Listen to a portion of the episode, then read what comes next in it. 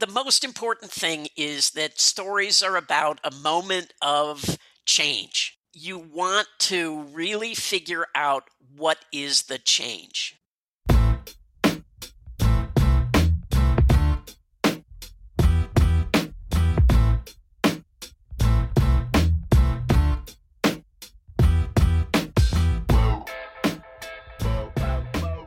Hey there, and welcome to Grit, True Stories That Matter, a weekly podcast on the art and craft of the personal narrative story. Each week, my partner Kurt and I tackle one topic or answer one question as best we can to help you craft and tell better, more engaging, more relatable, and more memorable stories. True stories, personal stories, grit stories. Usually, Kurt and I have one feature storyteller, and he and I talk.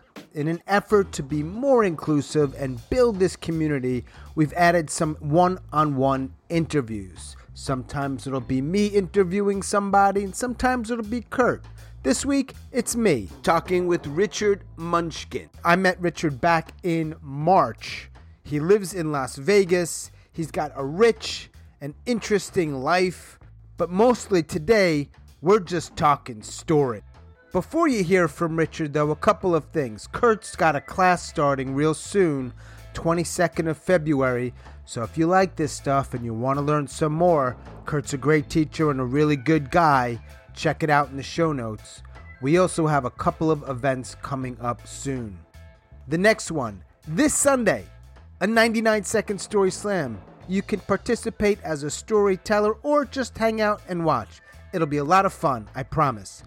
Okay, let's dive in. I met Richard Munchkin in either March or April, probably April of twenty twenty, just after the lockdown. I have no idea how we actually met, Richard. Uh, do you recall how our paths uh, first crossed? I think it was either your first seven by seven or... Mm-hmm. It may have been John Papernick had a storytelling event, and I may have seen you there first. Yeah, you've been one of the handful of people that, that have gotten involved in certainly not only in my stuff, but a lot of the stuff that I've been doing, so I appreciate that. So I'm curious how you first got involved in this style of telling stories or crafting and telling stories. I was living in Los Angeles and I was working in film and television. I want to say it was fifteen or no, it had to be more. Mm-hmm. I don't know how long The Moth has been in existence, but I turned on the radio and heard The Moth and I was just blown away. I don't know how better to describe it. I was blown away. I could not believe how interesting I thought it was. And so I became a devoted listener, mm-hmm. and there were no podcasts back then. So it was on public radio, and it was on the weekends, and I would tune in every Sunday and and listen. I, I had moved up north of Los Angeles, so I was about thirty-five miles north. And I, but I found out that there were Moth events three times a month in different parts of Los Angeles at different venues, one on the east side, one on the west side. So I thought, I and I hated the traffic, but I thought, you know what, I want to go to one of these and see it live. And so I made the drive down and went to one, and I thought, I'm going to throw my name in the hat. And I didn't really know much about storytelling. Well, I, I kind of did because I was working in film and television and I had written screenplays, mm-hmm. and I was somewhat of a writer, although I hated writing. Mm-hmm. Writing was usually a vehicle for me to be doing something else, like acting or directing. And and I was part of a writer's group. So I, I understood a little bit about structure and mm-hmm. I understood a little bit about economy of words. Mm. When you're writing screenplays, the mantra is, when in doubt, cut it out. Mm-hmm. Anything extraneous you want to get rid of. So I went to The Moth. I threw my name in a hat. And I don't remember if it was the first Moth I went to or the second, but I got called. Mm. Wait, hang on, and, hang on. What's that feeling like? Do you remember? yeah, I was I was excited. I was okay. really excited because, you know, I'd been an actor since I was thirteen years old. So I, I wasn't really uh, nervous about being on stage and, and speaking in front of people. Mm-hmm. Um, but I, I, I did have that sort of nervousness and excitement of performing. And and so I got up and I told my story, and I didn't win, mm-hmm. but thought it was great. And so again, because of having kids and living for, you know, kind of a far away with the traffic, I just did not go that often. I, I went to maybe three Moth events during that time. And then uh, I ended up moving to Las Vegas. Uh, another interesting thing that happened was in listening to the show, you know, the Moth has this pitch line. Yeah. So you can go to the moth dot org, and yep. if you have an idea for a story, you pitch it. So I pitched them, and I heard back from them. Really? Yeah, they said, we're interested in this story. And, you know, we, we try to put together an evening where the stories are somehow related. So you may not hear from us for a while, but eventually we want to do this story. And when we do, like, we would fly you to New York, put you up, you would work wow. with the director on the story. Oh yeah. Yeah. If you know, this is, I guess, for a main stage show. And then I want to say a year or two later, a friend calls me up and says, I heard you on the Moth. And I'm like, what do you mean you heard me on the Moth? And they had used my pitch as an example of what a good pitch should sound like, which was funny. I want to say like five years later, I emailed back the person that had emailed me and that I had spoken to. And I said, hey, you know, it's been five years. Uh, are you still interested in this? And they were like, oh, yeah, we I remember you. I like the story. Eventually, we're going to get to it. I'd have to look it up, but I'm guessing that was that the original, you know, pitch was like two thousand six or something. Um, and, you know, so and I've still never heard back. Uh, so but the other thing that happened was in two thousand fourteen, I moved to Las Vegas and I emailed them again. And I said, hey, if there is any city in the world that should have the Moth, it's Las Vegas. Like, people have the craziest stories here. Mm. And at the time, they're like, we're aware of Vegas, but, you know, we have our own way of moving into a city. And, you know, you should just start your own story slam. So I thought, okay, that's what I'm going to do. I'm going to start a story slam. Uh, pretty quickly, I found a guy who had just started one mm. um, called the Las Vegas Story Slam. So I went to him. I was like, hey, I have time. I'm really interested. I will help in any way I can. And he said, great. And then very shortly after that, he had to move. Ah. So he left town and left me with the Las Vegas Story Slam, which I did. I ran that for two and a half years, and then uh, we lost our venue, and then COVID happened. And, but having the Las Vegas Story Slam, you know, I was telling a story every month. You know, I started thinking a lot more about how to craft these stories and hopefully improving somewhat. So if somebody's listening to this, that has, maybe they've been to a slam or they've heard about it, maybe not, and they want to try it. That could be publicly, like a slam or another kind of story event, or maybe on Zoom, or maybe, I don't know, anywhere else, right? I've got this thing that happened last year. I'd love to make a story. Not sure what to do. First of all, I would say just do it. Absolutely do it. And, you know, the first time, maybe you're not going to be great, but that's fine. You know, yeah. just do it. Um, The second thing is, I think you have to decide what story you want to tell, right? And I think a mistake that a lot of people make is they have some giant life story that started when they're, they're a kid and they're still dealing with it or whatever. And I would say, do not pick that. If you go to a party and you meet new people, I guarantee there are some stories that you tell when you meet new people, when you're just sort of making conversation, either that make people laugh or make people think are interesting or whatever. We all have these stories in our back pocket about sure. things that happened to us, maybe when you were a kid or maybe with your spouse or whatever. Just sit down and make a list of those stories that you tell people that you always kind of know, you know, mm-hmm. this is kind of a good story that I tell people when I meet them or things come up in conversation. the most important thing is that stories are about a moment of change. You want to really figure out what is the change. And you should be able to give a three-sentence version of your story. I was lonely, then I went and did a bunch of stuff. I'm not lonely anymore. Another place where people, I think, fail in the beginning mm-hmm. is they have something crazy happen to them, right? When I was six years old, I went to a serpentorium and got bit in the face by a boa constrictor. That's something just totally crazy, right? So, of course, you're going to have a story about that. But the key then is to, to figure out, what did you learn from it? How did it change you? What made it different at the end? Mm. That's what you, and that's what people kind of don't realize, that that's what they need, that takes it from an anecdote into right. a story.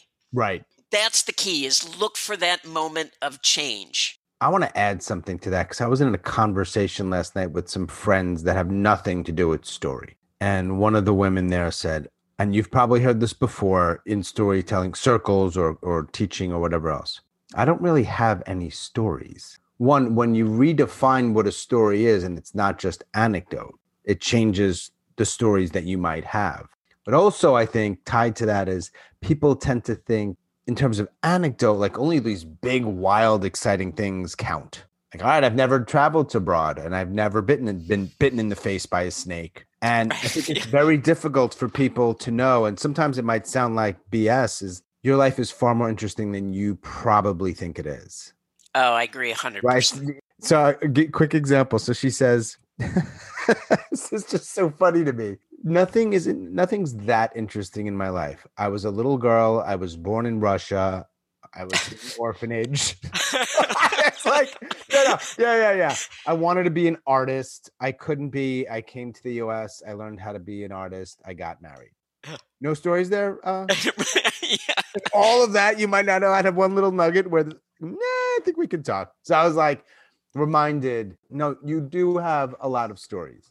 Yeah, everybody, everybody has a lot of stories. And the other thing I would say is, you know, listen to listen to stories and, yeah. and, and start listening to them, not just to enjoy them, but think about what it is they're doing.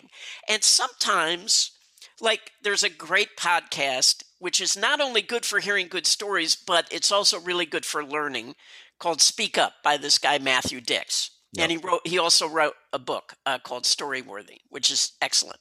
Just off the top of my head, I remember one story he did, and all the story was about was him walking into a gym and dropping a set of keys accidentally, and the person walking out, without saying a word, just bent over and picked up his keys as he handed them back to them, back to him, and kept walking. That's all that happens in the story. Somebody's listening to this and like, yeah, but you just said story needs change. Do you remember in that case what it was? Yeah, it was it was basically about how, he, as I recall, now it's been a while since I heard it, but I think it was about basically how he's kind of a dick. And here this person just did this really random act of, just tiny random act of kindness. And it kind of made him stop and think about, like, not being a dick anymore. There you go. You know what I mean? Again, when you're looking for stories, there are a couple of ways to go about it. One of them is, did anything crazy happen to me? Okay, fine. Sure. But the other is, just think about moments in your life where a big change happened. You were working at a job and you thought this was going to be your career. And one day you realized, you know what? I hate this job and I'm going to quit, yeah. right? That's a big moment of change. And that's a story. Yeah. And the big stuff makes more sense as a starting point because they're often a little easier to identify or remember. But your example with Matthew Dicks was tiny. Tiny. So that those might be a little trickier to find and say, oh, there's a story there. But like you said, if you just do it more and more, I think that becomes a little bit easier. Yeah. Well, you you know, you start to recognize things that, oh, this might. You know, I yeah. find that out in the in the world, right? I'm at the gas station pumping gas, and the guy at the next pump just says hello to me and starts talking. In the back of my mind, I'm thinking, is there a story happening here? Like, I don't know this guy at wow. all. And we just have this great sort of connection for three minutes. And then he drives away and I never see him again, uh, you know? So the story stuff actually informs the way you are in the world. You might actually behave differently for the, for the possibility of a story. That's funny. Yeah. Yeah. And the other thing, so, and also people, when we think about big moments and small moments, and you say change, it's not only change like I lost weight. It also includes being aware of something you weren't aware of or understanding something, even in a slightly new way. Yeah, a realization. realization. So if you if you add that, then then wow, you will have, you might have to search a little bit for it. You'll have more and more possible things that you can craft and tell story. Just so many. Yeah. And the other thing is when you listen, if you listen to The Moth and lots of storytelling, you know, you can listen to their stories and it'll remind you yeah. of your stories. And sometimes if you just listen at the end for how they changed, yeah. you can say to yourself, have I ever changed like that? Yeah. You know, did I ever realize I was being a dick and somebody did something and I thought, right. oh, man, you know, I have to stop doing that. One one of the things I think that makes stories good is often relatability, something universal, right? So like you're saying, if you're hearing a good story more often than not, oh, I've, I can kind of relate to that. Yeah. I could sure. be a little bit nicer, or I deal with loneliness, or I miss somebody, like, oh, okay, I get that. And then you could see how they put that together. So they ended up with, oh, that's how it, that's the change. Yeah. Yeah. Yeah. It is an interesting craft. And I think it's not a craft that people really consider a craft, like poetry. Well, the people in it certainly consider it a craft, but yeah, maybe the outside. All right. So uh, let's take that, let's take that uh, and, and go a little bit further with that thread. So I'm a guy, I'm interested in story. I've got this story, right? All right. Here's my story. I spent a month in Europe. I was really excited. I spent a month in Europe. And during that trip and after that trip, when I was reflecting, I realized I don't really like to travel. Does that sound like a story possibility? Absolutely. All right. Yeah, absolutely. So right. Now, big change, big realization at the end. Travel. Right. And then I realized, you know what? I don't like it. So instead of me asking you what you might tell somebody, let's let me throw it back and do it this way. And probably should have just asked you for a story idea in your life. So if you want to change it to that, that's cool. Like now you've got your story, you know what it's about, or like the change, and you kind of know like the stuff that happens, right? Like stuff happened. What are a couple things you might start to do after that to take it from that idea to start to, I guess we'll use the word craft it, right? Shape it, craft it. What are some stuff that you do? One thing I do is I want the beginning to bookend with the end. Okay. Right? So if my ending is I realize I don't like to travel, maybe it's I don't like to travel anymore. I would try to find a beginning of the story where I love to travel or I'm really excited about travel. Travel is what I want to do. So, because, so that makes the, the change bigger. The stakes of it become higher. So you're saying if you can find an opposite. Yes, that's what I, mean, I would try to. Maybe that with. You can't always do that. It's not so neat, right? It's not always like so extreme. But let's use that as an example. You found that. So you start where you love to travel. And in your imaginary case here, because it's not applicable to you, you don't. Right. Okay. But um, let me also say this. Yeah. Let's say that you, you, I don't really care about travel one way or the other, but I'm going to go on this trip. And then at the end, I find out I don't like to travel. Well, it's not that big a deal because you didn't care that much about it in the first place. But if you love to travel or right. you're really excited about traveling, then it is a bigger deal to, to change. I mean, it's a bigger change. But here's my question for you. And this might be a rabbit hole. Like, so what? Like, so... It's not a big change, so you don't care that much. Like, why is the audience, do we need you? A little bit, I, I kind of think I, some of these questions are a bit loaded, but sometimes I do wonder, why does it have to be a big change?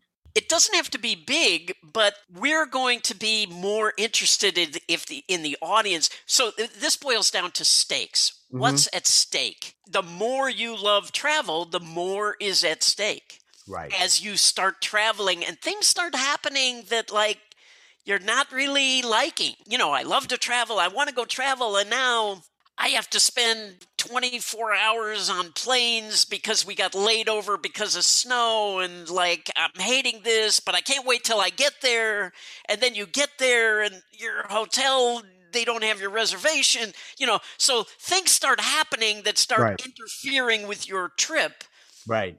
You're, so the stakes become higher. I think it's going to be hard to have a story that you don't really care about, because then we're not going to care about it. Right. You know, if the change is just sort of meh, then the, I think the story is going to be kind of meh. And yeah, and you're right. You have to care. Yeah, we have to care. Even we if it's to- something that feels small, you really want to get that egg omelet cooked right. You don't want to screw it up. You don't. You want to, and it's and you're, it's for you and your family, right? Like I, the world's not ending if you get it wrong. Right. But if you care, I mean, like if it's important to you to get it right, and that th- that could be a good story. Yeah, absolutely. But if you're like, whatever, it doesn't really matter. I mean, the, the omelet is going to be digestible for my kids. Why are we listening? And it, and yeah, exactly. Exactly. Ah, okay, great. Like that's what we would respond with. Like, okay, great.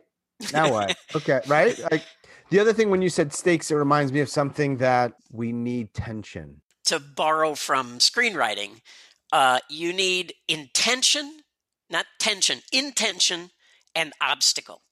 Yeah, or mo- we could say motivation. Motivation would be another word, right? Intention. Yes, for intention. Yes, motivation. What is it that I want in the yeah. story? I have to want something, mm-hmm. right? And what's preventing me from getting it? That's yeah. what the stakes are. And that could be internal or external or both. Absolutely. It could yeah. be an, a, a physical thing, like you want to buy a new bowling ball, but it could just be, I want to relax. It could be, a me- oh, so you can play with that. Yeah. In your experience, when you hear stories that don't have tension, what are they, do they just never land? Are they just like blah? I kind of tune out. You want the listener to be wondering what's going to happen next. Mm. Right? Mm-hmm. And if there's no tension, then we're not asking what's going to happen next because we don't really care. I don't think everyone realizes, well, that's why we're having these conversations, right? That idea of what happens next is crucial. Yeah, absolutely crucial. And that can impact the way you actually craft every word you put on page or on the recorder or whatever your process is of. So that's I'm what gonna- you want us to be thinking. Ooh, I'm interested in this. What happens with this person and what's around the corner? Yeah, and I'm I'm going to mention his name again, Matthew Dicks. One yeah. of the things that he says is, if your video fro- or your audio froze right. at this point in the story, would, would you want to hear the rest yeah, of it? Would you want to hear it when it came back?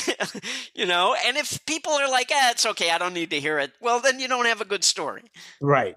But it is true. Once you start to think of it this way, and then you listen to The Moth or whatever you listen to, stories on this podcast, elsewhere. You do see some of these things. Oh, that is there. Oh, that is there. Oh, it's almost always there in these stories in some form. Sure. In the one, well, especially if you find the stories that you like and right. then you say, why did I like that? Mm-hmm. Look at those. And then, you know, and then maybe there's going to be one. There's always one that you didn't like so much. Well, why mm-hmm. not? Mm-hmm. What, what's missing from their story? And then if you do that, you could be officially called a story geek. Yeah, right, right. You're really starting to dive in. Final question about the craft. I've got a story idea. I've got stakes. And there's tension, conflict. All that stuff seems to be checked off. It's in my mind, I mean, but it's all there. What do I do to start crafting it? Well, so this is the hardest part of the craft, right? There, because there's a million things you can put in, mm-hmm. and you have to choose which things are really relevant and which ones aren't.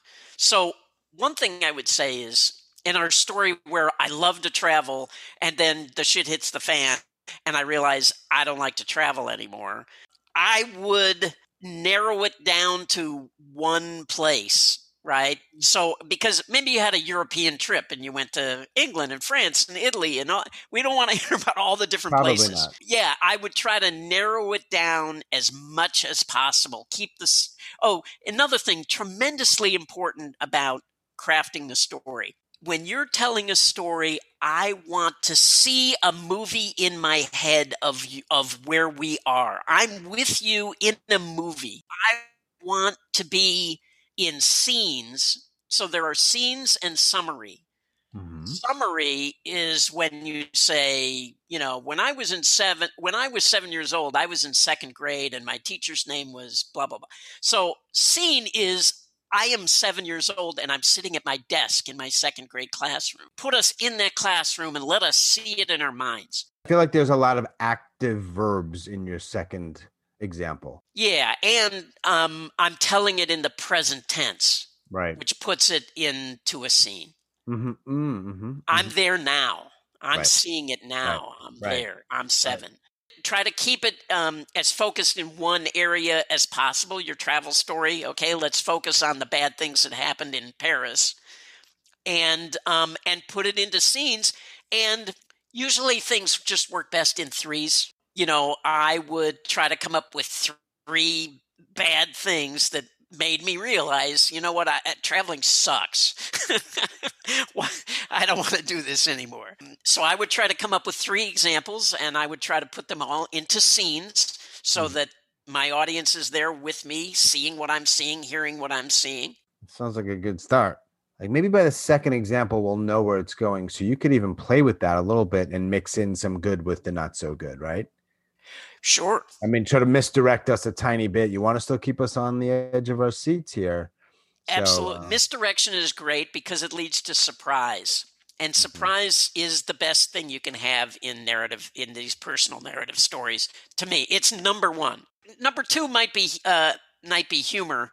Yeah, for me, number one is surprise. If you can, because I have been driving the car listening to stories on Risk or The Moth or whatever, and literally my jaw dropped. Somebody said something and I, I was just like, oh my God, I can't believe that, you know, that that person said that or that that happened. Or, and often, often it's not like, uh, you know, a plane fell out of the sky. It's it's somebody said something that just shocked me. They set it up. They set it up, yeah. If they so started that, the story with that exact comment, or it probably wouldn't work. They, you literally have to craft the story so that that becomes a holy shit moment. Or they give it away.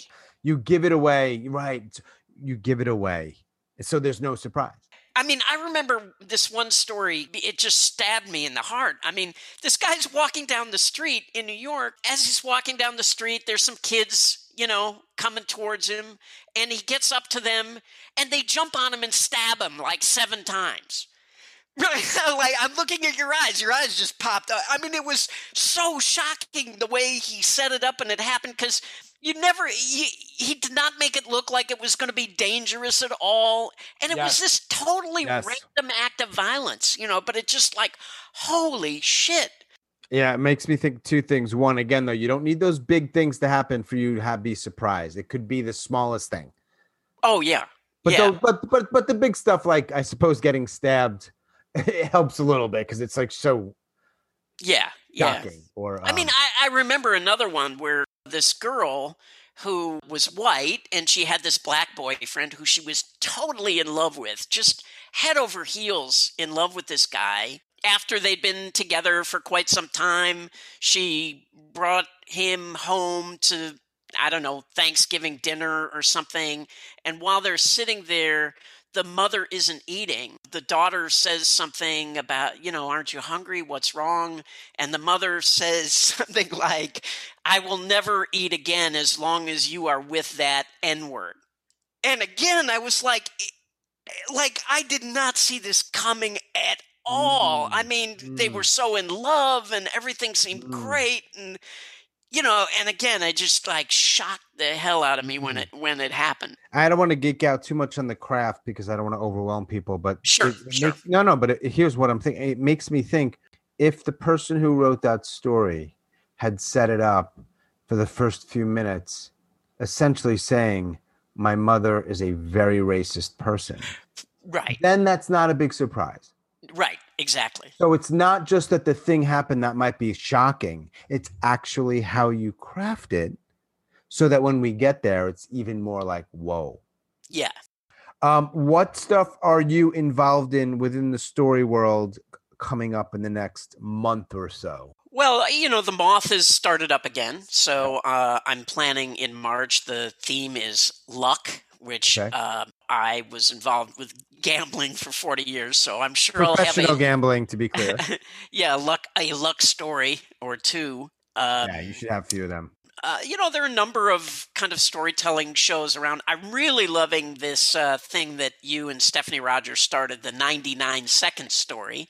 I kind of am geeking out on that. And uh, there's a ninety-nine second story slam every three or four weeks or so. So uh, I'll be crafting some ninety-nine second stories. Uh, Richard's humble, but he was uh, in our Grand Slam recently. We have several slams and we have two rounds in each slam. And those who go to the second round go on to a Grand Slam. The point being, Richard's been in a few of these ninety-nine second slams and he's done well and he's been in the Grand Slam. So it is a pretty cool format. It really forces you to get super clear on some of this stuff. So that's why I'm, I, I see some ninety-nines becoming bigger stories, because they're so clear on what the story is and what the changes and the tension and the conflict and the stakes and blah, blah. And then you can develop it, develop it, write it more, craft it out, make it bigger, you know, more. Yeah. Kinda the cool. Other thing I would say is, you know, it is a great time to be a storyteller. I mean, like better at COVID really helped storytellers, because now I can do storytelling shows all over the United States on Zoom. That's where they all are. So pretty much most of them. Yeah. Or yes. some, some virtual platform, right? Yeah. It's a great time. If you want to tell stories or learn to tell stories, there's so much going on, and you'll learn a lot by listening to other people's stories. Do you have, present company excluded, of course, a favorite storyteller? Uh, I have two. Uh, my two favorite storytellers are Matthew Dicks mm-hmm. and Julie Baker. What's one or two things about each of them that you really like in their story or their style or whatever else? Well, with Matthew Dicks, because he has thought about this stuff so deeply and and worked on it so hard, you can just see how well they're crafted. I learn things from listening to his stories. It gives me ideas about crafting of stories. And Julie just, um, she is very funny mm-hmm.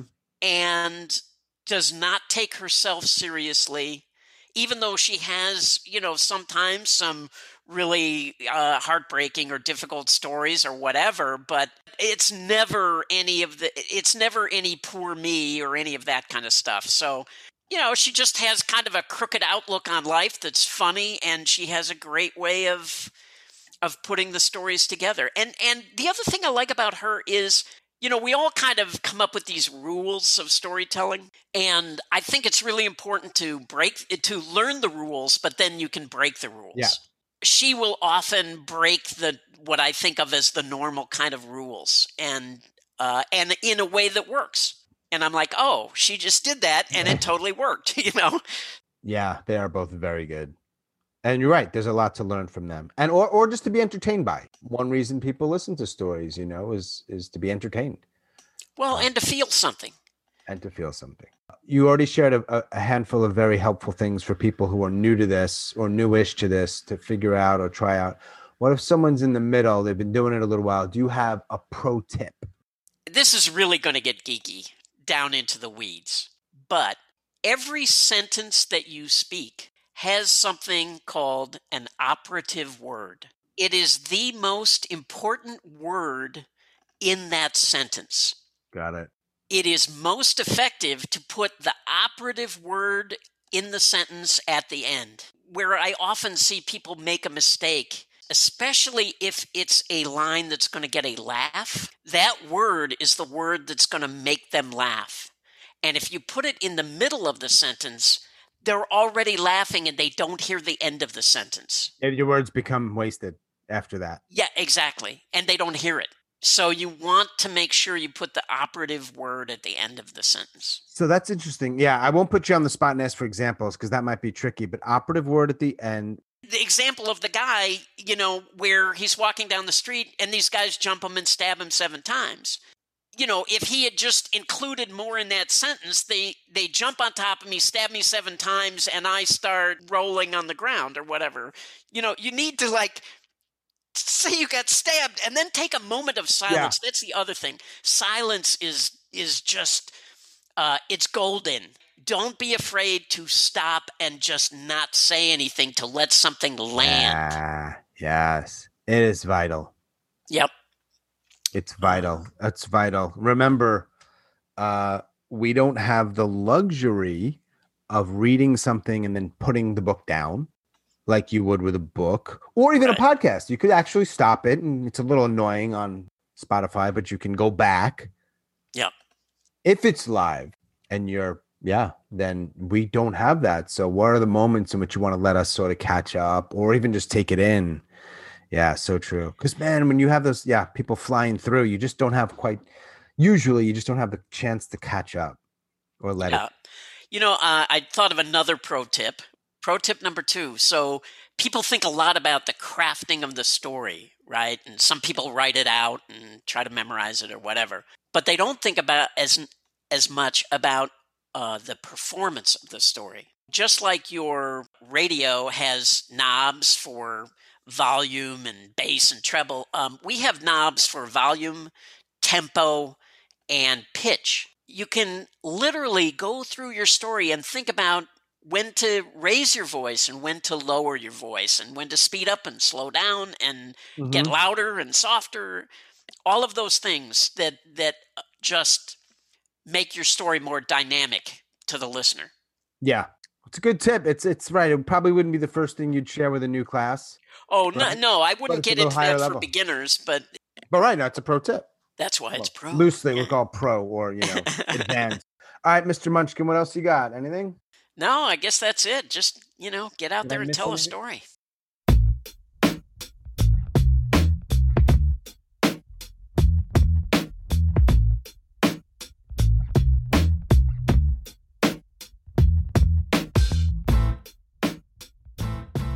Thanks so much for listening. Special thanks to Mister Richard Munchkin out in Las Vegas.